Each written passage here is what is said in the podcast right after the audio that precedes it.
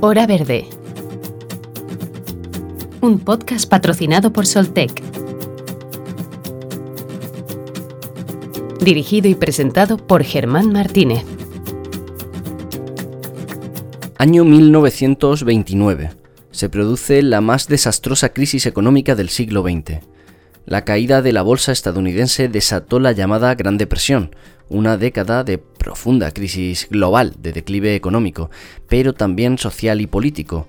Los historiadores, cuando analizan estas décadas desde un punto de vista del medio y largo plazo, incluso relacionan el crack del 29 con los acontecimientos posteriores sobre todo con el ascenso del fascismo en muchos países y el estallido de la Segunda Guerra Mundial. En el mismo Estados Unidos, el presidente Franklin Delano Roosevelt reaccionó a lo que se le vino encima y en 1933 puso en funcionamiento lo que llamó New Deal, un nuevo trato, un nuevo acuerdo que trataba de luchar contra los efectos de la Gran Depresión. Durante cinco años, el New Deal sostuvo a las capas más pobres de la población, hizo importantes reformas en los mercados financieros para corregir el problema y evitar que se repitiese, e impulsó la economía norteamericana con respaldo estatal, es decir, con una política intervencionista. La cosa funcionó, no del todo, pero funcionó, y es un ejemplo sobre cómo el progreso social y político, también económico, puede lograrse en momentos de crisis, de emergencias, pero a costa de un gran sacrificio, de un gran esfuerzo por parte de toda la sociedad implicada.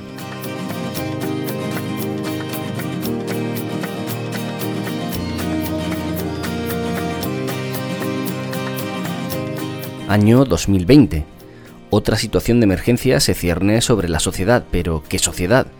En este caso sobre una aldea global, sobre una sociedad mundial porque el riesgo que se presenta es un riesgo que no conoce fronteras. El medio ambiente de la Tierra está en crisis, crisis de otro modelo, el actual, que está exponiendo a las sociedades a un riesgo de extinción por factores ambientales, principalmente por cuestiones climáticas. Aunque no solo es el clima, pero sí que es el luminoso rojo parpadeante que nos indica que algo va mal. La temperatura de la Tierra crece rápidamente, más rápido que nunca, y las consecuencias de un ascenso de las temperaturas en las próximas décadas nos expone a riesgos naturales inafrontables. Subida del nivel del mar, desertificación, pérdida de biodiversidad, extinción de especies. En esta situación aparece un nuevo trato, el Green New Deal, y como el ciclo que se repite, la incertidumbre que supone un cambio de modelo así. Pero ¿hay alternativa? ¿Se puede seguir aplazando un cambio inexorable?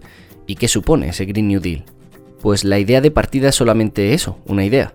El Green New Deal, norteamericano sobre todo, origen de este proyecto para Estados Unidos, es una propuesta no vinculante y de tan solo 14 folios. Sintetizar en 14 folios un cambio de paradigma, un cambio de modelo global, se antoja complicado. Por eso los países y las uniones de países como la Unión Europea intentan desarrollar esa idea para darle más cuerpo, para que fructifique en una legislación real país a país. Claro que en este caso, el de la Unión Europea, al corresponder a cada país su aplicación, depende en gran medida de la voluntad de los gobiernos, y cada cual tiene su color y sus prioridades. Pero las indicaciones internacionales para una adhesión al Green New Deal son claras, y son solamente dos. Uno, pensar y decidir lo más pronto posible qué hacer para resolver nuestra crisis climática. Todo lo que podamos hacer. Esta primera premisa da por hecho que esta revolución es tecnológicamente viable, por lo que tan solo hay que estar dispuestos, tener un compromiso firme para provocar ese cambio. Y dos, ser conscientes en esos procesos de cambio que esta transición es difícil. Si en la sociedad actual la economía tiene un lugar privilegiado en cuanto a prioridades se refiere, el Green New Deal supone cambios estructurales muy potentes en esa economía y en consecuencia en el empleo. Así que este segundo punto, más o menos, lo que quiere decir es que si alcanzamos un compromiso con el Green New Deal, debemos ser conscientes de que ocasionará dificultades, problemas. De otra índole, sí, en otros sentidos, pero no es un cambio neutro, sin inconvenientes. En resumen, ¿estamos preparados y preparadas para un cambio así? ¿O ni siquiera tenemos elección? Es lo que hoy analizamos con Miguel Díaz Carro, biólogo y coordinador estatal de Juventud de Amigos de la Tierra, y con Emilio Santiago Muiño, doctor en Antropología Social y profesor de Filosofía de la Universidad de Zaragoza. Cerraremos el programa con la opinión del periodista Henry Luis Mencken. y lo abrimos con la de Jeremy Rifkin. Rifkin, sociólogo y economista, fue el creador de términos tan implantados como el de la tercera revolución industrial y actualmente se ha erigido como una de las figuras más visibles del ecosistema estadounidense que apoya un Green New Deal. Hace justo un año, Rifkin hablaba así en una conferencia en Science Po. En septiembre, en septiembre, millones de jóvenes, niños y adolescentes, la generación Z y millennials, salieron fuera de las escuelas secundarias y de las universidades y millones de ellos tomaron las calles. Esta es la tercera vez, dos veces en septiembre y una vez en primavera. Están asustados, tienen miedo sobre su futuro. Y han pedido una emergencia climática. y están exigiendo un Green New Deal para transformar esta civilización. Quiero aclarar la naturaleza de esta propuesta. Hemos tenido movimientos de protesta a lo largo de la historia. Pero esto es diferente al resto de movimientos de protesta a lo largo de la historia. Podría haber sido alrededor de guerras de sangre tribales o guerras religiosas, todo tipo de escaramuzas. Podría tratarse de varios estados de desigualdad y de agravios sociales, todos justificados de alguna manera por la gente que lo hace. Esto es diferente. Esta es la primera revolución planetaria de la raza humana en los 200.000 años que hemos estado en este planeta. Esta es la primera vez que una cohorte, que una generación ha comenzado a identificarse como una especie en peligro de extinción. Esta es la primera vez que una generación ha comenzado a ver a sus semejantes como parte de la familia evolutiva. Esta es la primera vez que una generación ha comenzado a comprender que los seres humanos no tienen potestad total en este planeta. Y esta es la primera vez que una generación ha comenzado a darse cuenta de que todo lo que hacemos todos los días afecta íntimamente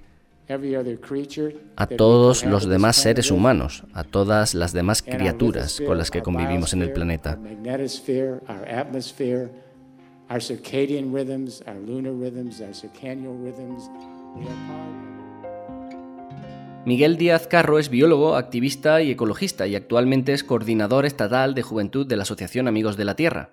Hace unos días publicó un artículo titulado Green New Deal, del capitalismo verde al cambio de sistema, y por eso hemos querido hablar con él sobre, sobre esta cuestión. Hola Miguel, ¿cómo estás? ¿Qué tal, Germán? Muchas gracias por invitarnos. Gracias a ti por estar aquí en Hora Verde. Miguel, eh, ¿qué es, por definición, el, el, Green New Deal? ¿Cuál es su origen y qué relación guarda con el New Deal, aquel de la década de 1930? Pues podemos entender el Green New Deal en sentido amplio como todo ese conjunto de propuestas que buscan abordar de forma paralela la crisis ecológica y la crisis económica. Conceptualmente, como tú bien decías, remite a la intervención de Roosevelt a la Gran Depresión y, por supuesto, claro, que sea, nos parece un tema tan interesante porque abordar la crisis eh, ecológica o climática y económica tiene mil matices. Entonces, pues por ejemplo, abordar la crisis económica podemos entenderlo como desde una perspectiva de asegurar puestos de trabajo justos y de redistribuir la riqueza, como de apuntalar los últimos coletazos del neoliberalismo. Y por eso precisamente consideramos que el Green New Deal es una batalla tan importante, porque perderla nos puede abogar al desastre y ganarla nos puede permitir facilitar una transición socioecológica que es ahora más necesaria que nunca. Y es necesario y, sobre todo útil el debate que, se genera en torno a si es eh, necesario este Green New Deal o en cambio la única solución a la emergencia climática es el decrecimiento o son ambos conceptos, conceptos contrapuestos. Pues la, o la teoría, digamos, de la que nosotras partimos es de que este es un debate que de base está un poco adulterado porque se plantea como un falso dilema, como si fuesen opciones mutuamente excluyentes. Nosotros lo que defendemos igual que muchas personas lo hacen desde los movimientos sociales, que el Green New Deal, si lo queremos entender como una herramienta de emancipación y no únicamente como un cambiarlo todo para que nada cambie, lo que nos permite es dar un primer paso que nos permita asegurar victorias en el marco que tenemos actual, que desgraciadamente es el que es, y que por supuesto nos encamina hacia las siguientes etapas, entre las que por supuesto está la cuestión decrecentista. No podemos olvidar que una vez superados muchos de los límites planetarios, como tenemos ahora mismo, es la propia ciencia la que nos dice que debemos mantenernos en niveles de seguridad ecológica y que, eso pasa necesariamente para abandonar el crecimiento. Sin embargo, tampoco podemos ser tan ingenuos como para pensar, como ha pasado a lo largo de la historia, que tener la razón nos implica conseguir victorias y mayorías políticas, ¿no? Que es lo que necesitamos ahora mismo. Y el decrecimiento, y por hoy, por mucho que fuese necesario, no parece ser una alternativa viable, ojalá lo fuese. Entonces pensamos que el debate no debería estar tan polarizado en Green New Deal o de crecimiento, sino Green New Deal para el decrecimiento. ¿Cómo conseguimos hacer esto lo antes posible y de la manera más justa y equitativa? En las últimas semanas estamos conociendo múltiples medidas que hacen indicar que, la Unión Europea va a apostar en la próxima década por, este, por esta corriente verde, algo que hemos ido recogiendo aquí en Hora Verde. Pero ¿es honesta, es optimista o, es realista la apuesta de la Unión Europea por aspectos que podrían quedar recogidos en este Green New Deal? Pues la verdad es que es una pregunta bastante compleja. Entendemos por una parte la importancia que tiene al ser la primera iniciativa de esta dimensión a nivel europeo, lo cual pues evidentemente es un paso inicial en el mismo y además pues por ejemplo muchas de activistas ecologistas también vemos como muy positiva que se incorpore no solamente la transición energética sino que se hagan referencias explícitas a biodiversidad, alimentación, que son sectores muchas veces olvidados en las distintas políticas tanto a nivel europeo como a nivel nacional y local.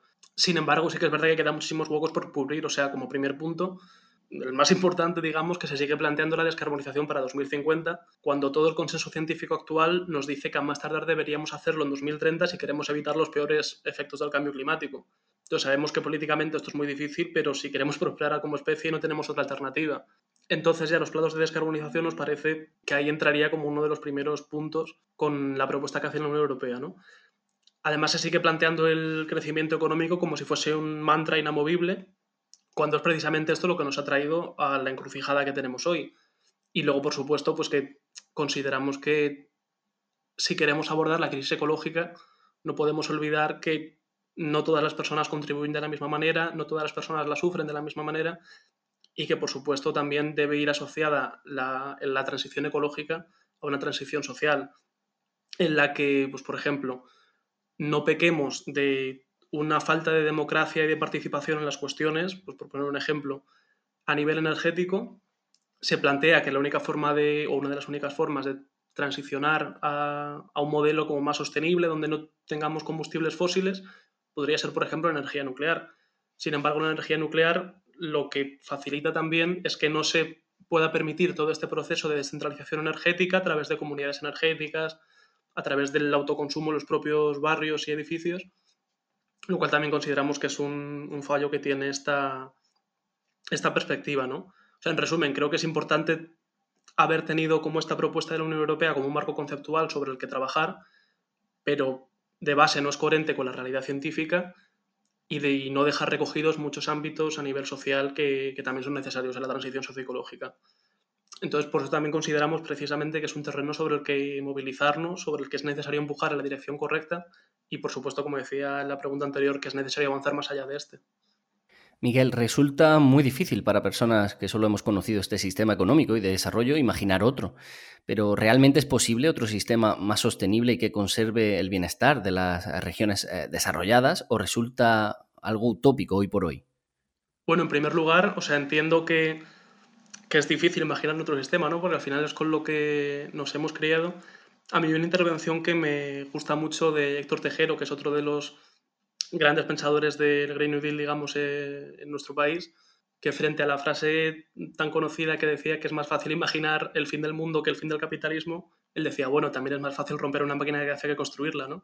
Entonces, respecto a lo que preguntas, depende de lo que consideremos bienestar. Si lo entendemos como una calidad de vida relacional, como posibilidad de tener más tiempo, con nuestros seres queridos, posibilidad de autodesarrollo, de participación política. Por supuesto que es mm, posible mantener todo esto y aumentarlo, es a lo que aspiramos. Si lo que entendemos es que queremos hacer una transición ecológica, pero mantener nuestro estilo de vida basado en el hiperconsumismo ya es más complicado. Por una parte, porque nos encontramos en un momento de crisis de materiales, que ya no solamente es que ponga en peligro nuestro estilo de vida, sino que pone en peligro hasta la transición hacia modelos más sostenibles, sino que además gran parte de nuestro consumo tenemos que asumir que se basa en un expolio sistemático a los países del sur global. Entonces, en un sistema de transición justa, no solamente ecológica, sino también justa, esto no tendría ningún sentido.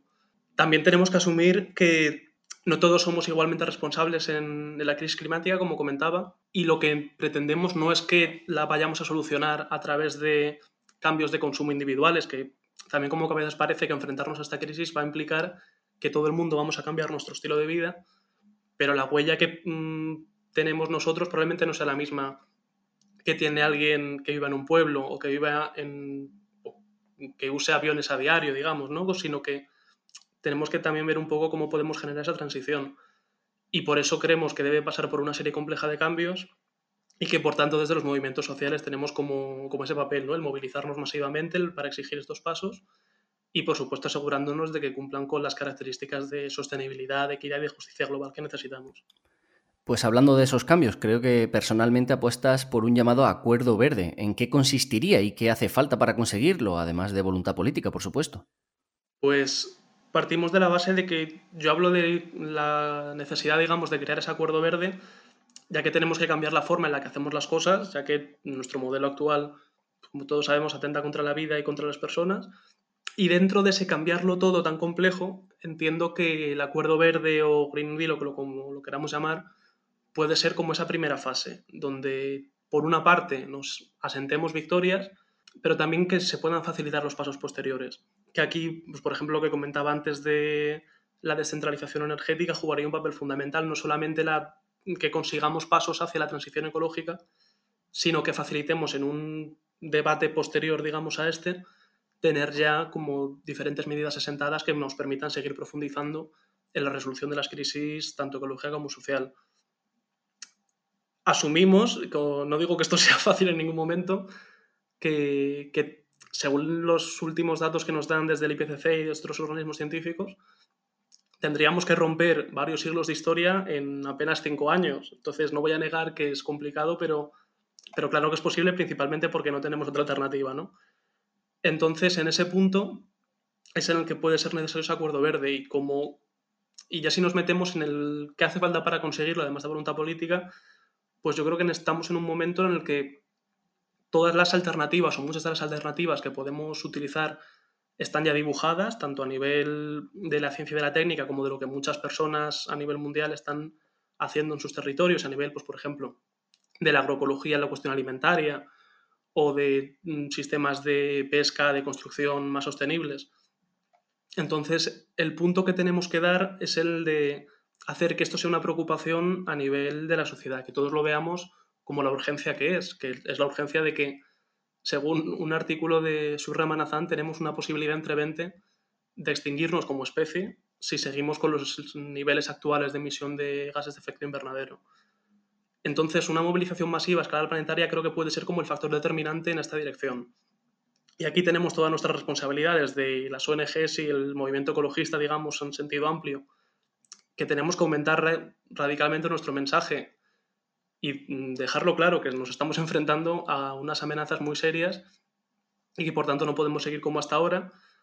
Los políticos, por supuesto, deben profundizar mucho más en todas las cuestiones ligadas a esto, pero también pues todas las personas que nos están escuchando, que mm, muchas veces parece como que nosotras mismas no somos suficientes para poder hacer cambios, pero por supuesto a nivel individual, más allá del cambio en los hábitos de consumo si nos movilizamos y compartimos toda esta información en nuestros lugares de trabajo, de estudio, y especialmente en este momento lo, mejor que podemos hacer por cambiar esto es unirnos a una asociación o movimiento ecologista, porque lo que necesitamos ahora es estar juntas, y en, esa, en ese paradigma es en el que sí que podemos mover y sí que podríamos conseguir tanto este acuerdo como la transición posterior. Y aprovecho ya que digo esto para meter ahí como la cuña, que es que no nos podemos permitir perder un solo par de manos. O sea, cualquier persona es importante, cualquier persona es imprescindible, porque tenemos muy poco tiempo para hacer todo lo que necesitamos hacer. Pues Miguel Díaz Carro, biólogo y coordinador estatal de juventud de la Asociación Amigos de la Tierra. Gracias por estar en Hora Verde. Muchas gracias a vosotros por invitarnos. Un abrazo.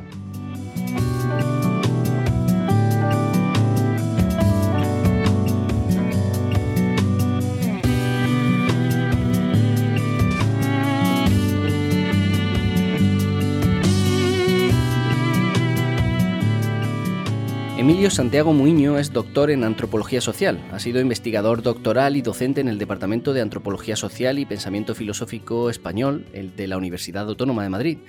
Actualmente trabaja como asesor técnico de Más Madrid en la Asamblea de Madrid y como profesor de filosofía en la Universidad de Zaragoza. Su línea de trabajo se centra en los procesos sociales de transición a la sostenibilidad. Hola Emilio, bienvenido a Hora Verde. Buenas Germán, muchas gracias por la invitación. Gracias a ti.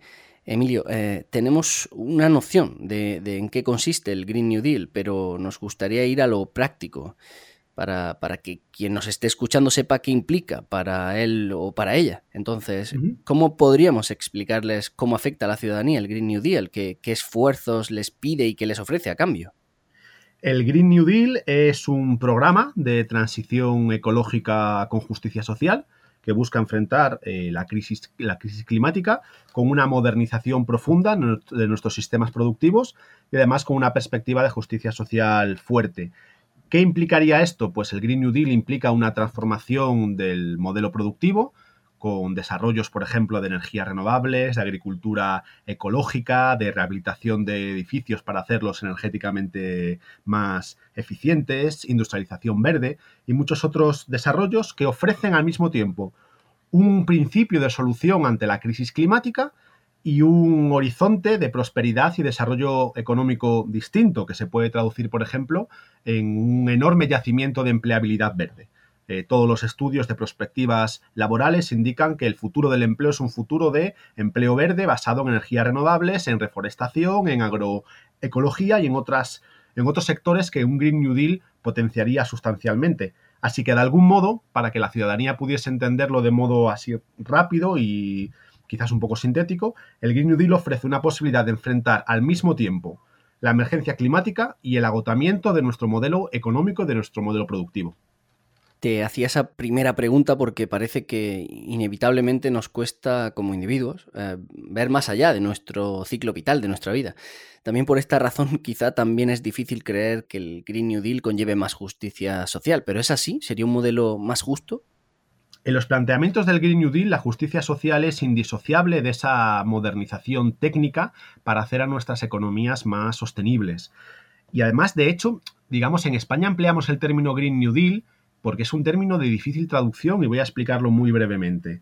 El New Deal de Roosevelt de los años 30 en Estados Unidos es algo que remite inmediatamente a una victoria de las clases populares.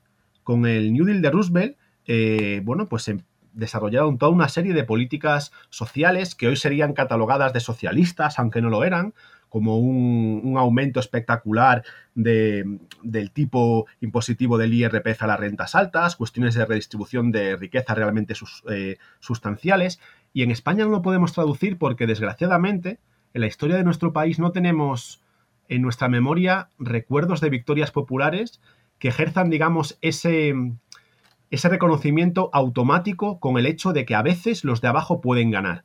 Por tanto, digamos que esa pata social en el Green New Deal, esa cuestión de que no consiste solo, digamos, por ejemplo, en desarrollar energías renovables, sino también en redistribuir riqueza y poder para hacer una sociedad más justa, la idea de Green New Deal es fundamental. Es una cuestión que, digamos, otra cosa es, pues, en función del juego político y de cómo se desarrollen los acontecimientos en los próximos años, hasta qué punto esta pata social del Green New Deal vamos a implementarla o no. Pues es una cuestión en disputa que habrá, habrá, que, habrá que ver. De hecho, digamos que eh, no todos los Green New Deals eh, apuntan, digamos, a un programa común. Hay una pluralidad grande de propuestas y, por ejemplo, la propuesta de Ursula von der Leyen de la Comisión Europea al respecto es una propuesta mucho más centrada en cambios técnicos, mucho más centrada en el protagonismo del capital privado y la idea de Green New Deal que podemos manejar pues desde otros ámbitos, mucho más cercana a una propuesta más democrática y más ecosocialista, pues apuntaría a, un peso fundamental de la redistribución de la riqueza y también a, un, a un reequilibrio de la situación en el cual el sector público, el Estado y la ciudadanía tuviesen un papel fundamental. Y todas esas propuestas que comentabas en la primera pregunta y, todas las que incluye este movimiento eh, son difíciles de llevar a cabo, son, son factibles. Y, otra cosa, si apostamos por este nuevo modelo de, manera decidida, ¿cuánto tiempo llevaría a hacer esos grandes cambios? Esto es un tema complejo. Evidentemente, las propuestas que está manejando el Green New Deal son propuestas que son técnicamente factibles, es decir, las tecnologías están, son propuestas que incluso se pueden pagar eh, sin, tocar los grandes marcos del, digamos, eh, de los consensos económicos establecidos, pero evidentemente si los, si los tocamos, ¿no? Pues si tocamos las reglas de la austeridad impuestas por el neoliberalismo en las últimas dos décadas, evidentemente pues tendremos un impulso muchísimo mayor. Por tanto, son cambios técnicamente viables, son cambios que se pueden pagar, aunque esto depende un poco de la correlación de fuerzas en la lucha de, la lucha de clases, y son cambios, eh, muchos de ellos para los que la ciudadanía está cada vez más preparada y que reclama. Pero esto no significa que vayan a suceder porque, digamos, no hay ninguna ley histórica que garantice los pasos de las sociedades hacia ningún sitio, sino que esto se desenvuelve en función de cómo se den las luchas políticas que siempre son profundamente coyunturales. Y respecto a los tiempos, bueno, es evidente que, que esto no se puede hacer en un día, ni en dos, ni en un año, ni en dos. Implica un esfuerzo sostenido, seguramente durante varias décadas, y es cierto que vamos tarde. Una sociedad sensata habría afrontado transformaciones de este tipo hace 20 o 30 años. De hecho, no hay nada en la ciencia del clima que sepamos ahora y que no supiésemos en 1979. Hemos perdido casi cuatro décadas porque el neoliberalismo impuso una hegemonía política y, uno, y un principio de organización social que fue en otra dirección. Y es verdad que nos encontramos en una situación temporalmente complicada porque cada vez es más difícil evitar que el cambio climático, por decir uno de los efectos de la crisis ecológica, pero hay más, pues no, no se dispare hasta bueno, umbrales que hacen difícil imaginar la vida humana en el planeta, o al menos en, amplias franjas de nuestro planeta. Por tanto, es verdad que, vamos tarde y es verdad que esto es un proceso que va a tardar tiempo. Y esto nos, nos sitúa en una coyuntura complicada. Pero también es verdad que la lucha contra el cambio climático no es una lucha de todo nada sino que bueno, pues cada décima de grado que evitemos que la temperatura suba importa, cada especie salvada importa, y por tanto de lo que se trata es de ponernos manos a la obra. Pues más vale tarde que nunca. Es un refrán un poco tonto, pero yo creo que vale para describir nuestra coyuntura histórica. Hablas, Emilio, de, las complicaciones. Eh, dentro de todas las opiniones de un movimiento social más sostenible, más ecologista incluso, ¿hay unidad en torno al Green New Deal o hay escépticos? No, no, ni, muchísimo menos. Por un lado, el, propio término es un término en disputa.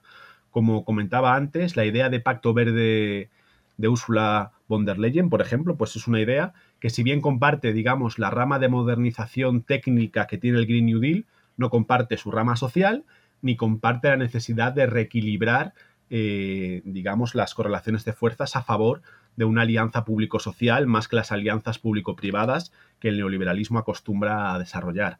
O sea que incluso dentro, y, por supuesto incluso dentro de concepciones del Green New Deal más cercanas a planteamientos democráticos y ecosocialistas, pues también hay diversidad. No es lo mismo el Green New Deal que está planteando Alexandria Ocasio Cortez en Estados Unidos, que está pues muy aterrizado las circunstancias de un país como Estados Unidos, donde por ejemplo la cuestión sanitaria es clave, al Green New Deal que pueda plantear, pues yo que sé, Varoufakis y el 1025, muchos otros actores que si bien apuntan en una misma dirección, pues evidentemente hay matices. Pero es que además dentro del movimiento ecologista hay una polémica y es una polémica sustancial, aunque a mi juicio es una polémica quizás un poco adelantada a su, a su, a su tiempo, que tiene que ver con el hecho de que hay gente que considera que el Green New Deal es una especie de reformismo verde que no ataca al corazón de la insostenibilidad de nuestra realidad, que es el sistema económico capitalista, y que por tanto deberíamos defender un decrecimiento de nuestra economía antes que un Green New Deal.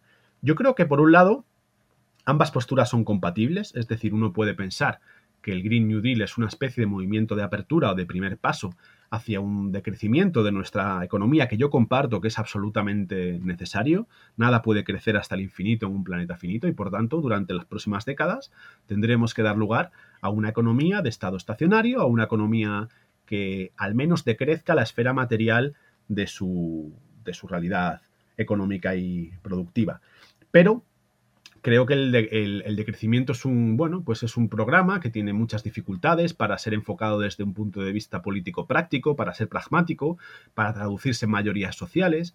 Y es algo que quizás, bueno, pues tengamos que, que enfocar dentro de un tiempo cuando algunas cuestiones básicas las hayamos conseguido. Aquí no hay que olvidar una cuestión fundamental y es que el Green New Deal eh, no es un consenso en el ámbito político, ni muchísimo menos. Existe eh, toda una inmensa corriente que se opone a que la transición ecológica sea una tarea de nuestro tiempo, una tarea que tenga que estar en el centro de las agendas sociales y de las agendas políticas y que defienden el negacionismo climático. De hecho, Donald Trump, que todavía puede ganar las elecciones en menos de un mes, es el máximo exponente de cómo el negacionismo climático, políticamente organizado, ha llegado al poder en un país tan importante y tan influyente como los Estados Unidos. Y que ellos lo que pretenden hacer es una impugnación total a la idea de que la transición ecológica sea necesaria. Por tanto, ni siquiera esa batalla está asegurada. Entonces, dentro de este complejo marco de disputas, de interpretaciones y de reinterpretaciones, pues sí, el Green New Deal es un significante en disputa, por así decirlo, puede significar muchas cosas para mucha gente. Hay quien por eso considera que ya está, digamos, recuperado por el sistema y que no merece la, pena apostar por él. Y otros pensamos que si quieres hacer política de mayorías, tienes que hacerlas con los términos que sean comprensibles por el común de la ciudadanía y que por tanto lo que toca es disputar el Green New Deal y darle a esta idea pues el, el elemento, digamos, de sostenibilidad fuerte de justicia social intensa más profundo que podamos conseguir y que seguramente pase por algún tipo de articulación con la idea de, crecimiento, pero volviéndola posible en el marco de la política realmente existente y sin esperar a una gran revolución que lo cambie todo, que aunque muchos la desearíamos, pensamos que no va a suceder. Pero entonces, sobre, sobre esa rama más técnica que comentas, como la de la Unión Europea, ¿no basta con regulaciones, con, leyes nuevas, como las que se están aprobando? Me refiero, por ejemplo, a la, a la Ley de Cambio Climático y Transición Energética. Yo creo que la Ley de Cambio Climático y Transición Energética, que se va a aprobar durante los próximos meses, es un buen paso, camina en la dirección correcta, seguramente sea insuficiente en términos de ritmo, en términos de ambición, podía ser más ambiciosa, podía acelerar más, pero el marco legislativo está, digamos, atrapado en un paradigma económico que, que, si no es transformado y el Green New Deal en parte pues aspira a reformarlo sustancialmente, nos va a dar pocas herramientas para enfrentar este reto tan inmenso, porque aquí hablamos de transformarlo absolutamente todo, desde los sectores económicos punteros a la forma en que tenemos de ordenar el, territorio en nuestras ciudades, el transporte, el consumo, esto lo va a cambiar absolutamente todo. Creo que estos marcos legales se enfrentan ante una especie de problema estructural y es que tenemos un marco económico que, por ejemplo, por poner dos ejemplos sencillos, em, ha vuelto tabú dos procesos en los cuales es inimaginable que podamos descarbonizarnos a la velocidad que nos hace falta, que es prohibir y planificar. Nuestras economías están obligadas a prohibir y planificar a una escala sin precedentes. Hay cosas que sencillamente no vamos a poder volver a hacer. Y hay cosas que para que funcionen exigen una inversión sostenida durante muchas décadas, que se superponga a los vaivenes electorales de los ciclos políticos, y eso exige planificación. Y tanto la prohibición como la planificación son dos conceptos que el neoliberalismo ha desterrado del debate público.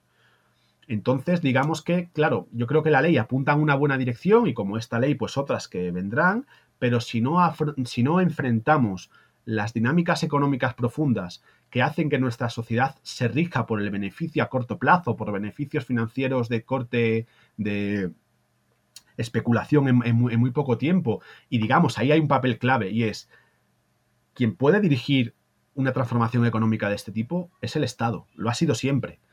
Los actores privados, bueno, pues son actores que tendrán un papel, es importante, pero cuya naturaleza económica, por así decirlo, no facilita enfrentarse a, operaciones, inversiones de este tipo, ¿no? Además, muchas de estas inversiones, digamos, son poco rentables económicamente porque tenemos una economía, bueno, que mide la riqueza de un modo que a mi juicio es tramposo, pero que ecológicamente son imprescindibles. Entonces, digamos que un criterio de rentabilidad capitalista pura no nos permitiría afrontar en tiempo y forma muchas de las transformaciones que hacen falta. Así que estos marcos legales yo creo que son buenas noticias y creo que la ley española que saldrá del Congreso de los Diputados es una buena noticia, aunque se quede corta. Pero nos hace falta una ambición mayor y esa ambición no depende solo de la voluntad política, que en parte sí, sino que dependerá también de generar una economía que nos chantajee menos, que nos permita ampliar nuestros márgenes de maniobra para que estas leyes puedan ir al corazón del asunto, por así decirlo.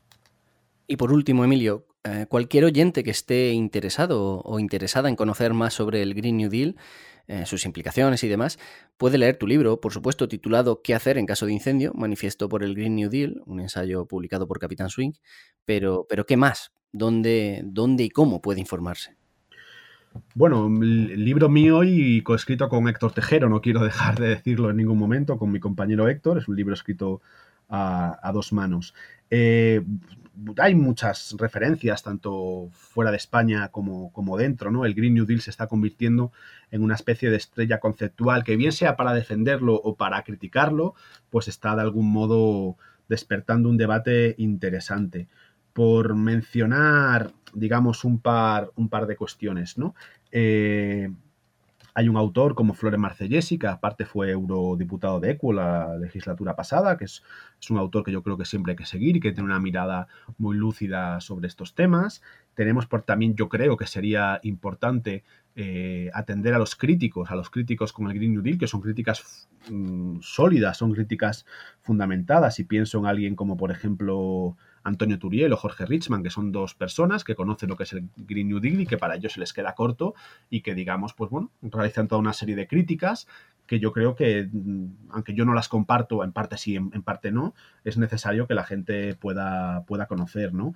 Y recientemente ha publicado, creo que fue Traficantes de Sueños, no, estoy seguro, una pequeña compilación de textos donde se debate sobre el Green New Deal y el decrecimiento con autores clásicos pues como Herman Daly y muchos otros. Es un librito pequeño que además creo que está accesible en la red, que se puede descargar gratuitamente y ahí digamos que también plantea la polémica del Green New Deal con el decrecimiento y todo lo que esto puede implicar de un modo, bueno, que es accesible y que permite también conocer las ideas básicas, las ideas fundamentales. Esto por decir así, algunos se me ocurren así a bote pronto, seguramente podría ser más y cualquier persona mínimamente curiosa, con, echando media hora por internet, podrá encontrar textos y personas que le puedan servir para ampliar su conocimiento sobre este tema.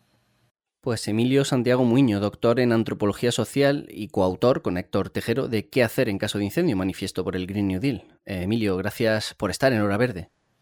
A vosotros, Germán, por la invitación y nada, cuando queráis.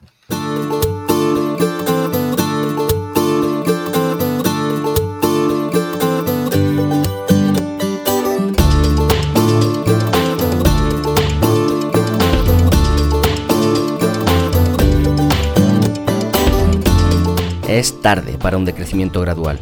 Así de tajante se muestran los expertos y los estudios al respecto. No hay tiempo para salir de, esta alarma poco a poco, lentamente. Así que hay que salir rápido y el riesgo de salir tan rápido es hacerlo sin un plan, todos corriendo, cada cual haciendo la guerra por su cuenta, obstruyendo las salidas y perdiendo así las únicas opciones de salir vivos de esta. Hace falta un plan y el Green New Deal es eso, un plan, parcial o totalmente acertado, con aplicaciones más o menos ambiciosas, pero un plan al fin y al cabo.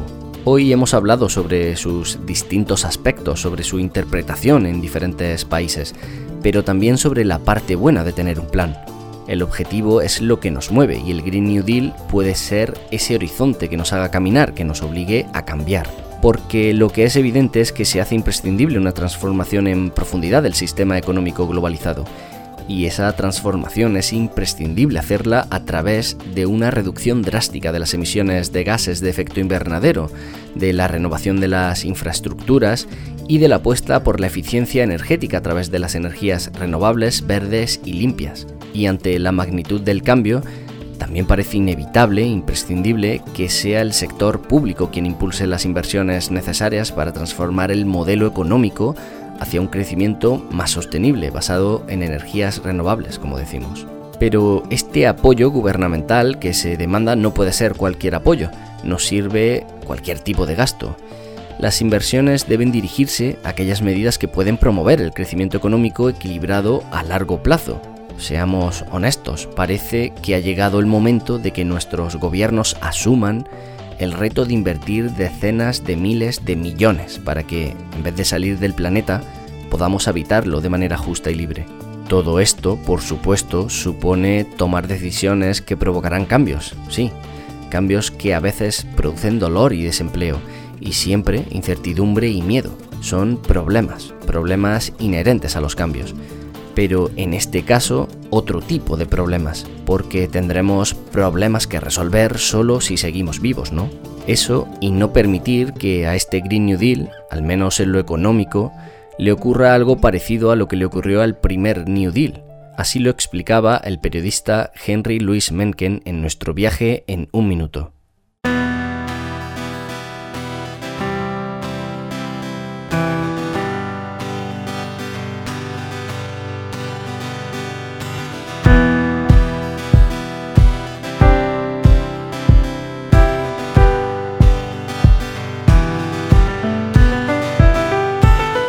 El Green New Deal puede suponer una revolución en los modelos de producción y consumo. O puede que ocurra lo que predijo el periodista Henry Louis Mencken con el primer New Deal. Mencken dijo, el New Deal empezó como el ejército de salvación, prometiendo la salvación de la humanidad. Pero terminó como el ejército de salvación, abriendo tiendas de compra y venta y perturbando la paz.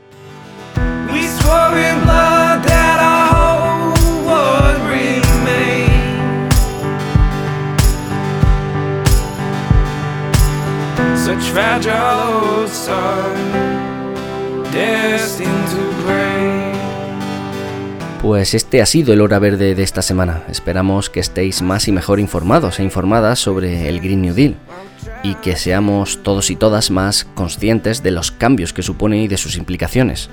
Recuerda que puedes compartir tus comentarios en iBox y enviarnos tu opinión al WhatsApp de Hora Verde, al teléfono 644-697-687 con el más 34 delante si nos envías eh, tu texto o tu audio desde fuera de España. Nosotros volvemos el próximo jueves. Hasta entonces, gracias por estar ahí una semana más.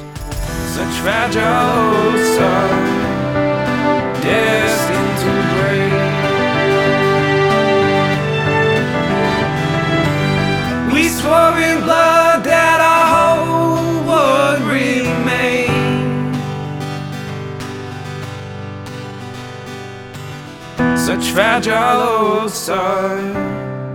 destined to break.